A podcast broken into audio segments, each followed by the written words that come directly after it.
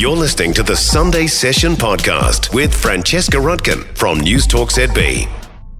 Right, it seems at the moment that uh, every second email I get is from a streaming service telling me that they're going to put their prices up. So, of course, we're in our house, probably much like yours too, having to have a bit of a discussion about what we're keeping and what we're letting go. But Netflix, of course, they cracked down on their password sharing. And joining me now is Steve Newall, editor at Flicks.co.nz. Good morning. Good morning. I'm curious to see whether Netflix's crackdown has meant that, you know, their, um, their subscriptions have jumped. Yeah, it's been talked about for a while. Yeah. Um, and it's sort of in the context of this, the streaming wars entering a new phase where, uh, much like uh, much like economic principles, the idea of infinite growth just isn't really possible. Like they've kind of maxed out the total number of subscribers. So now it's about making them make money or cannibalizing subscribers from other services. So it's sort of the, the, I think the days of having everything are probably coming to an end. Um, and cost is a big part of that, obviously. So Netflix have been talking about um, stopping password sharing. They formally sent an email out to all the US subscribers late last month saying they'll be cracking down soon. Promised crackdown is yet to be observed. Right. But uh, Hollywood uh, news website Deadline is reporting some um, data um, put together by analytics firm Antenna, which showed that subscriptions went up in the wake of this Yeah. email. So um, I think the you know the writing's on the wall. Um, Subscriptions actually went up for Netflix in the US. Where they're going to start this crackdown it hasn't. It will spread to other markets, but hasn't been advised anywhere formally yet.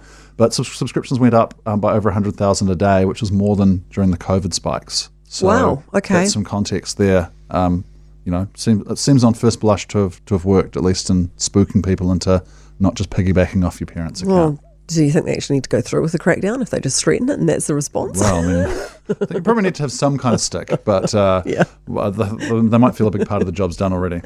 All right, also in entertainment news, uh, the New Zealand International Film Festival isn't too far away, and some New Zealand films have been announced as uh, screening in the festival. Yes, so their program of uh, local feature films and docos was announced during the week. Um, really strong mix of kind of stuff that we've been hanging out to see and things that we're hearing about for the first time. Um, just a couple of highlights to mention. Um, I'm super stoked that uh, a documentary on incendiary flying nun band King Loser is part of the festival. Um, this is a band that was around during the mid 90s, was just a uh, released three great records on Flying Nun. Shows were fantastic or abysmal. Um, incredible That's right. stories in this band, um, like true uh, rock and roll uh, rebels. Um, not in your kind of leather jacket and motorcycle way, but just in some very strong personalities. Um, that'll all be discovered uh, at the International Film Festival, and and probably leading the uh, feature selection is a feature called Bad Behaviour, starring Jennifer Connelly and Ben Whishaw, which is a really strong international cast for a New Zealand film. Very much. That's uh, directed by uh, Alice Englert, um, who um, happens coincidentally to be Jane Campion's daughter. But uh, this film really shows her standing on her own two feet. Um, there's there's 12 titles announced as part of this last announcement, uh, including a feature from Tom Sainsbury as well. So go check out. Gosh, he's a busy man, isn't he? Absolutely. Time to, time to uh, direct, write, and star in a feature film? Sure. No worries. Um, head to nziff.co.nz for dates and for the whole uh, New Zealand lineup. Um, festival kicks off 19th of July in Auckland and makes its way around the country. After that, I hope we're going to see a full program maybe in the next few weeks. Steve Newall, as always, thank you very much for keeping us up to date with the entertainment news. We'll talk next week.